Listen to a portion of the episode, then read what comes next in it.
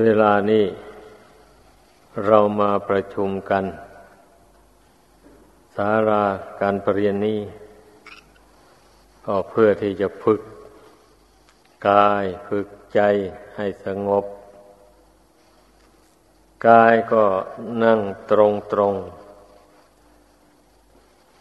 ใจก็พยายามมีสติ ควบคุมไว้ไม่ให้ พุ่งไปข้างนอก ถ้าเราไม่ฝึกอย่างนี้ ตามธรรมดาแล้ว พอตื่นนอนมามันคิดแล้ว มันนึกถึงเรื่องอะไร มันก็คิดไปหาเรื่องนั้น แม้แต่นอนหลับไปมันก็ฝัน มันฝันไปนั่นแหละมันคิดอะ แต่มันไม่มีสติ เวลานอนอยู่นะ เวลาตื่นอยู่ มันก็จึงมีสติ แต่สติที่ไม่ได้ฝึกฝนแล้ว มันก็ชอบระลึกไปตามอารมณ์ ภายนอก มันไม่ได้ระลึกอยู่ในอารมณ์ภายใน เพราะ แต่ไหนแต่ไรมา มันเคยส่งแต่จิตไปคิดแต่เรื่องภายนอก เรื่องภายในกาย ภายในจิตนี่มันไม่ค่อยน้อมเข้ามาคิด มันเป็นอย่างนั้นบัดนี้เมื่อมีการภาวนา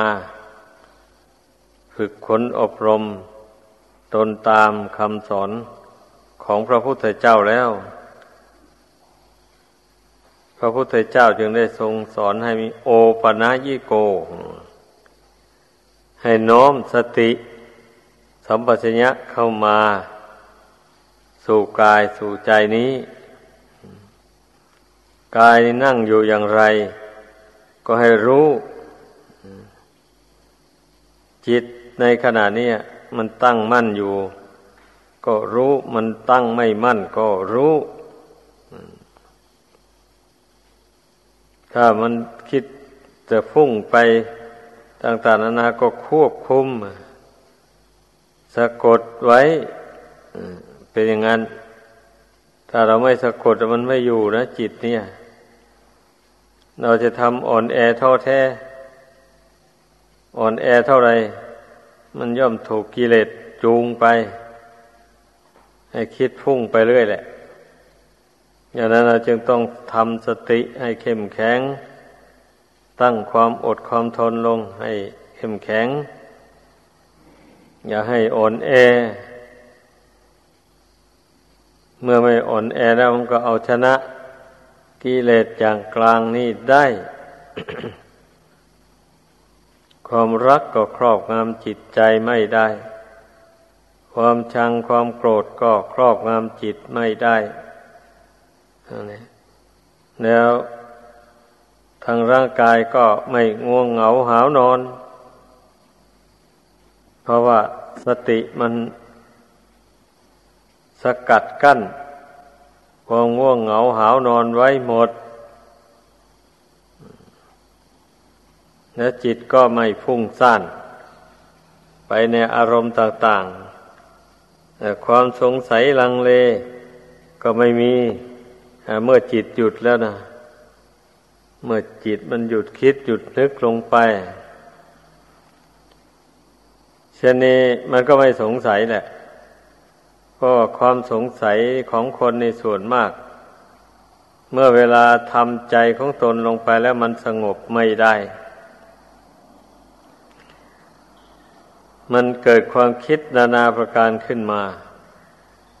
แล้วมันจึงสงสัยว่าเหตุเห็นอย่างนี้ถูกหรือไม่นอ รู้อย่างนี้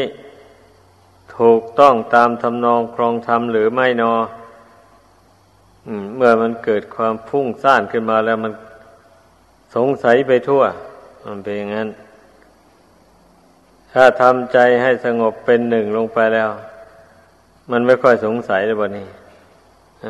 มันหมดกังวลแล้วนี่ เมื่อใจสงบลงจากอารมณ์ต่าง ๆ ภายนอกแล้ว มันก็ไม่มีกังวลอะไรบัดนี้ เหตุนั้นมันจึงไม่สงสัย คุณพระพุทธคุณพระธรรมคุณพระสงฆ์ก็อยู่ที่ใจสงบอยู่ในปัจจุบันนี่แหละ บาปก็เป็นอันว่าละไป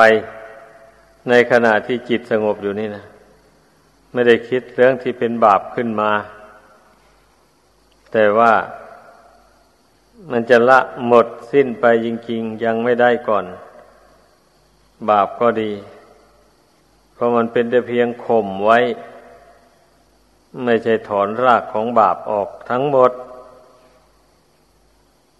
สมาธินี่เป็นแต่ขั้นข่มกิเลสไว้เท่านั้นแหละ โน่นถึงขั้นปัญญานั่นนั่นแหละมันยังถอนรากเง่าของกิเลสออกได้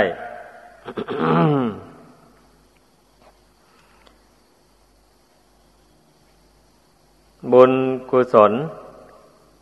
ก็มีอยู่ที่ใจนี่ เพราะว่าบุญเป็นของสงบเมื่อเกิดขึ้นในใจ ของผู้ใดแล้วก็ทำใจของผู้นั้นให้สงบระงับลงไม่ทะเยอทะยาน อยากได้อะไรต่ออะไร เนี่ยลักษณะของบุญเป็นอย่างนั้นตรงกันข้ามกับลักษณะของบาป เมื่อมันเกิดขึ้นในใจทำให้ใจอยากได้อะไรต่ออะไร ทำให้ใจนึกถึงเรื่องอดีตที่ล่วงมาแล้ว เช่นอย่างว่าเคยโกรธใครมาเมื่อกับชอบไปนึกถึง บุคคลที่ตนโกรธนั้น เอามาวิจารณ์ วิจารณ์เท่าไรจิตใจก็ยิ่งเศร้าหมองไป ยิ่งฟุ้งซ่านไป ความโกรธมันก็ยิ่งหนาแน่นขึ้น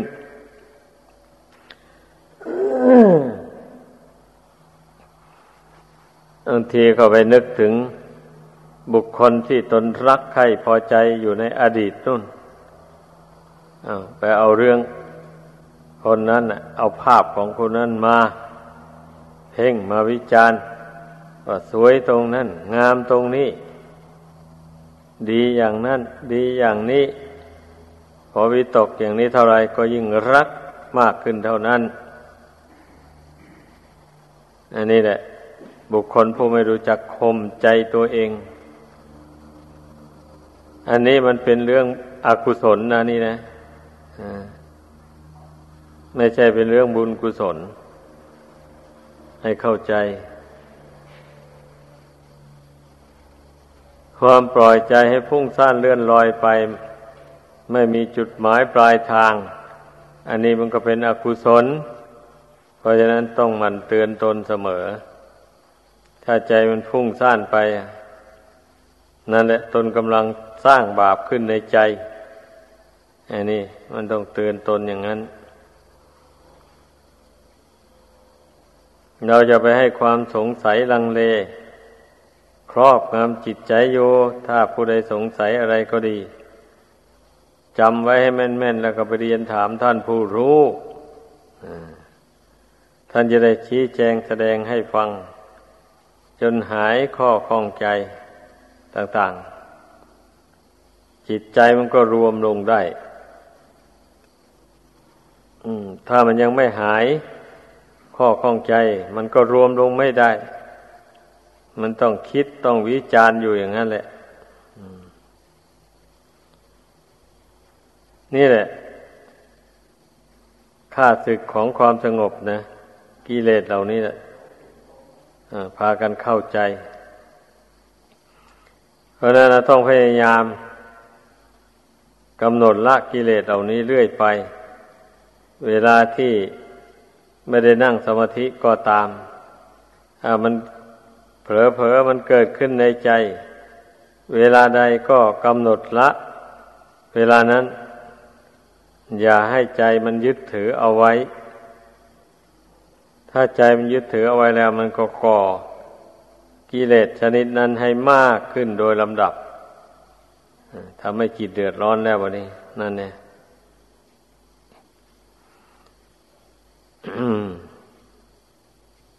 การที่จิตใจมันจะสงบลงได้ มันก็ต้องมากำหนดละ อารมณ์ต่าง ๆ หมู่นี้แหละ ไปเรื่อย ๆ เว้นเสียแต่ผู้ใดได้สำรวมจิตใจของตนมาตามปกติแล้ว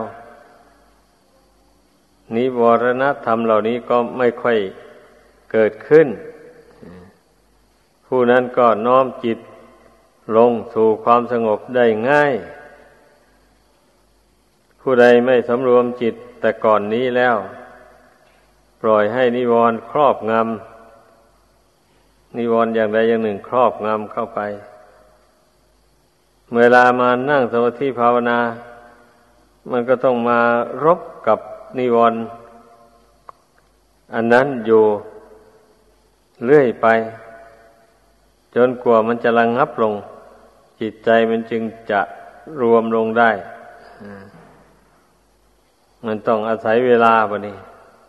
มันเป็นอย่างนั้น เพราะฉะนั้นเนี่ย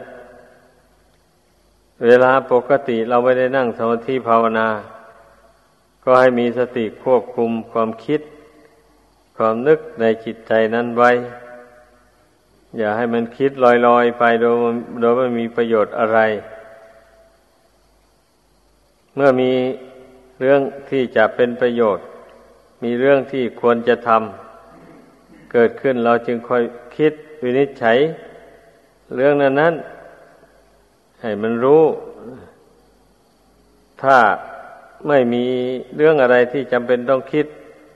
เดี๋ยต้องสะกดจิตต้องสำรวมจิต อย่าให้มันคิดลอยๆไป ถ้าปล่อยมันคิดลอยๆไปอย่างนั้น มันย่ามใจนะวันนี้นะ เมื่อมานั่งสมาธิลงไปแล้วมันก็มักจะ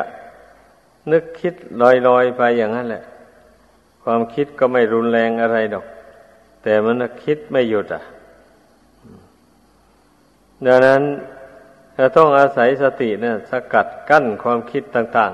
ๆ หมู่นี้อย่างใกล้ชิดทีเดียวสติแปลว่าความระลึกได้ ระลึกเข้ามาหาดวงจิตคือความรู้สึกเนี่ยความรู้สึกนี่แหละ คือดวงจิตนะไม่ใช่อย่างอื่นได้ มันไม่มีรูปร่างสันฐานอะไรดอกจิตเนี่ย มันมีความรู้สึกเป็นเครื่องหมายให้เข้าใจ หรือว่าใจก็ว่าได้ ใจได้แก่สภาพที่น้อมรับเอาอารมณ์ต่าง ๆ เวลาเช่นรูปมากระทบในตา ใจก็น้อมรับอารูปนั้นไปเป็นอารมณ์ ไปคิดไปปรุงแต่ง ขึ้นมาว่ารูปนั้นเป็นอย่างนั้น รูปนี้เป็นอย่างนี้ไอความคิดอย่างนี้ท่านเรียกว่าจิต คิดขึ้นแล้วมันก็ดับไป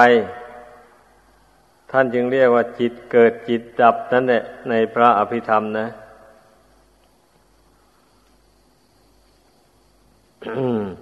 เพราะฉะนั้นเราจะไปถือ เอาว่าจิตใจนี่เป็นตัวเป็นตน มีตัวมีตนมีเขามีเราไม่ได้ โดยปรมัตถธรรมแล้ว จิตนี่ก็สักว่าแต่จิตไม่ใช่สัตว์บุคคลตัวตนเราเขา มันเกิดขึ้นแล้วก็ดับไปจิตตั้งแปลว่าความคิดนั่นแหละมันจะมีอะไรล่ะ ธรรมชาติที่รู้นั่นแหละ คือธรรมชาติที่ท่านเรียกว่า อมตะ เมื่อละกิเลส หมดสิ้นไปแล้ว ธรรมชาติเหล่านี้ก็เลยท่านบัญญัติว่า อมตะ แปลว่าธรรมที่ไม่มีเหตุปัจจัยปรุงแต่งนั่นแหละ ไม่มีอะไรที่จะปรุงแต่งให้มันเล่ร่อนไปในสงสาร ไปหาที่เกิดในภพน้อยภพใหญ่ มันไม่มีท่านละมันหมดซะแล้ว ดังนั้นท่านจึงบัญญัติว่า อมตะธรรม จิตก็ไม่ว่า ใจก็ไม่ว่าอะไรอะไรก็ไม่ว่าทั้งนั้นแหละ เพราะว่ามันไม่มีเหตุปัจจัยอะไร ที่จะให้หลงไหล ไปในสมมุติบัญญัติต่าง ๆ เหล่านั้นดังนั้นให้พึ่งพากันสำเนียกดูให้เข้าใจอมาตธาตุนะธาตุที่ไม่มีปัจจัยปรุงแต่งนี่ เราปฏิบัติ ภาวนาเจริญสมถะวิปัสนา ก็เพื่อ ให้ปัญญาได้ยังเข้าไป ถึงอมตะธาตุนู่นนะถึงธาตุที่ไม่มีปัจจัยปรุงแต่งนั่นนะอาศัยปัญญาแหละ เป็นเครื่องสอดส่อง มองดู จิตนี่มันยึดถืออะไรไว้ ก็รู้อย่างนี้นะ มันไม่ยึดถืออะไร ไว้ก็รู้อาศัยปัญญาทีเดียว เป็นเครื่องเพ่งพินิษดู เมื่อรู้ว่าใจมันยึด เรื่องอะไรไว้ก็สอนใจให้กำหนดละมัน ขืนยึดเรื่องเหล่านี้ไว้มันเป็นทุกข์ เพราะอะไร เพราะมันไม่เที่ยงเพราะมันไม่เที่ยง ไปยึดไว้ มันก็ไม่ตั้งมั่นอยู่ได้ มันก็พาจิตนี้ให้วันไหวเล่ร่อนไปมาเพราะไปยึดของไม่เที่ยงไว้ อารมณ์ต่างๆ กิเลสต่างๆหมดนี้มันก็ล้วนจะเป็นของไม่เที่ยงเท่านั้นแหละเหตุนั้นน่ะ เมื่อกิเลสมันกำเริบขึ้นมา มันจึงทำใจให้ป่วนปั่นวันไว้ไปมา ใจที่ไม่รู้แจ้งไม่รู้เท่า มันเป็นอย่างนั้น เพราะฉะนั้นให้พากันเพ่งพินิษเข้ามาภายใน อย่าเพ่งออกไปข้างนอก ให้มาพยายามกำหนดละกิเลสออกจากดวงใจเนี่ย การที่เราโน้มเราเพ่งสติเข้ามาภายใน พูดกันอย่างตรงไปตรงมานะ เพราะว่ากิเลสมันหมักดองอยู่ในจิตนี้ ถ้าไม่เพ่งเข้าไปไม่ค้น ไม่เพ่งจ้องแล้วมันก็ไม่เห็นอ่ามันเป็นอย่างนั้นเพราะมันโมหะอวิชชามันครอบงำอยู่ทำให้จิตมัวหมองมืดมนไป เพ ราะฉะนั้น อย่าพากันประมาทถ้าทำใจให้อ่อนแอแล้ว มันก็สู้อำนาจกิเลสไม่ได้ กิเลสตัณหามันก็ครอบงำจิตนี้ให้อ่อนแอเรื่อยไปแต่ถ้ากิเลสมันครอบงำจิตอยู่แล้ว พอนึกว่าจะทำความดีเท่านั้นแหละ กิเลสมันทำให้ใจอ่อนพับไป ทำให้เกิดความเกลียดคล้านขึ้นมา นี่แหละลักษณะของกิเลสนะมีแต่มันจะทำใจให้อ่อนแอไป ตามอำนาจของกิเลสทั้งนั้นแหละ แต่ถ้าไปสะสมกิเลสไว้มากๆแล้ว แต่ทำความชั่วนะมันกล้านะจิตแบบนี้นะนั่นแหละมันกล้าหาญทำความชั่ว อ่อนแอในการที่จะทำความดี ลักษณะของกิเลสบาปประธรรมมันเป็นอย่างนั้นกลงกันข้ามลักษณะของบุญกุศล เมื่อมันเกิดขึ้นในใจของผู้ใดแล้วทำให้ใจของผู้นั้นเข้มแข็งขึ้นมากล้าหาญคิดอยากทำความดี ให้มันยิ่งยิ่งขึ้นไป นี่ลักษณะของบุญเมื่อมันเกิดขึ้นในใจ มันดนใจให้ชอบแต่ความดี อยากแต่อยากจะทำแต่ความดี อยากจะทำข้อวัดปฏิบัติ อย่างนี้แหละ ให้สังเกตดู จิตใจของตนมันเป็นอย่างไรบะนี้นั่นเองมันเป็นใจบุญหรือใจบาป ก็ต้องพิสูจน์ดู ด้วยตนเองก็รู้ตัวเองได้ เมื่อรู้จักลักษณะของบุญของบาปแล้วนะ ถ้าถ้ารู้ว่าบาปยังครอบงำจิตใจตัวเองอยู่ เพราะมันมีลักษณะชี้บอกอย่างที่ว่ามานั่นนะนั่นแหละเมื่อรู้อย่างนั้นก็จะได้กำหนดละบาปที่แบบนี้นะ เมื่อรู้ตัวบาป มันก็ทำลายบาปได้ เมื่อไม่รู้มันจะมาอยู่ทำลายมันได้ยังไง อะนั่นแหละเราต้องเพ่งพินิษเอาจนรู้นั่นแหละเมื่อรู้แล้วเราก็จะได้พยายามกำหนดละ มันไปเรื่อยๆ มันก็เบาไปเบาไป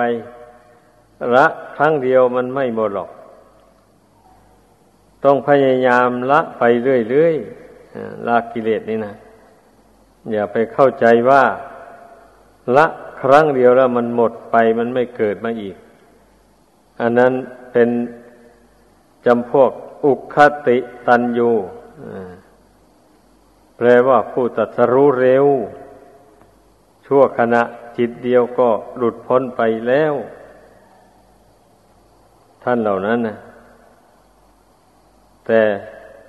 ดูจะมีแต่ครั้งพระพุทธเจ้านั่นแหละ เมื่อพระองค์ปรินิพานมาแล้วนี่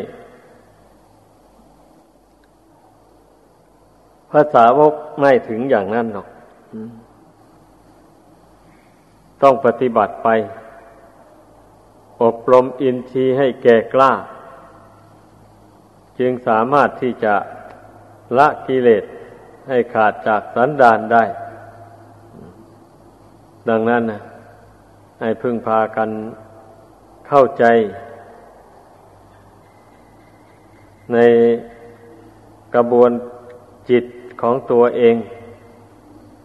เสมอเสมอ ถ้าเราไม่น้อมไม่ทวนกระแสจิต เข้ามาภายในนี่นะ มันจะไม่รู้จักกิริยา มันจะไม่รู้จักกิริยา อาการของจิตนี้ ว่ามันแทรกแซงอยู่ด้วยกิเลสอย่างไร กิเลสมันแทรกแซงอยู่ในกิริยาอาการของจิตนี้อย่างไร มันไม่รู้ ถ้าไม่ทวนกระแสเข้ามาเพ่งอยู่ภายในดังนั้นให้พึ่งพากันเข้าใจ อุบายวิธีละกิเลส ดังที่แนะนำมานี่แหละ เมื่อเรามาเพ่งอยู่ภายในนี่ เข้าไปจริงจังแล้ว มันก็จะมองเห็นว่ากายนี่ก็สักว่าแต่กายเท่านั้นแหละ ไม่ใช่ตัวตนเราเขาอะไร เห็นแต่เป็นแต่เพียงธาตุสี่ดินน้ำไฟลมประชุมกันอยู่เท่านั้นเอง เวทนาที่จิตมันเสวย อารมณ์ที่เป็นสุขบ้างเป็นทุกข์บ้างอยู่อย่างนี้เพ่งดูจริง ๆ แล้วมันก็ไม่มีตัวตนอะไร ที่จะให้จิตวันไหวไปตาม เมื่อมันเห็นแจ้งแล้วมันก็ไม่วันไหวแล้วเพราะว่าเวทนา จะเป็นสุขเวทนาก็ดี ทุกขเวทนาก็ดีทุกขะมาทุกขะเวทนาก็ดี เมื่อเพ่งดูแล้วไม่มีตัว ไม่มีรูปร่างอะไร ดังนั้นจิตมันจึงไม่หวั่นไหวไปตาม มื่อมันเห็นแจ้งว่าไม่ไม่ไม่มีตัวตนอะไรนะอย่างนี้แหละเอาจิตบะนี้ ได้แก่สภาพแห่งความคิดหรือความรู้อย่างที่ว่า เมื่อเพ่งดูจริงๆเข้าไปแล้วก็ไม่ไม่มีรูปร่างอะไร เป็นแต่ธาตุรู้เท่านั้นเองความคิดความนึกที่เกิดขึ้นกับจิต นั้นท่านเรียกว่าธรรมารมณ์ ธรรมารมณ์นี่ก็เพ่งดูจริง ๆแล้ว ก็ไม่มีตัวไม่มีตนอะไร มีแต่เกิดขึ้นแล้วดับไปอยู่เท่านั้นเองเพราะฉะนั้นให้เพ่งดูให้มันเกิดเป็นอนัตตานุปัสสนาขึ้นมา นั่นแหละให้มันเห็นแจ้งว่าไม่ ไม่ใช่ตัวตนไม่มีตัวตนอยู่ในขันห้านี้เลย ต้องเพียรพยายามเพ่ง ไม่เพ่งก็ไม่เห็นแจ้ง บุคคลผู้อ่อนแอท้อแท้แล้ว มันไม่มันเพ่งไม่ได้อันพอเพ่งไปนอนกิเลสผลักดันเอา มันพอจิตพลิกไปทางอื่นซะ มันไม่จ้องอยู่ที่ตัวเอง อย่างนี้นะ เราต้องพยายามนะ พยายามเพ่งลมหายใจเข้าหายใจออก เพ่งเข้าไปอย่างเข้าไปถึงความรู้นู่นเพ่งอยู่ในความรู้อันนั้นนะจนมา มันเห็นว่าทุกสิ่งทุกอย่างไม่ใช่เราไม่ใช่เขา ไม่ใช่ตัวตน แล้วก็ปรงก็วางไว้ตามสภาพ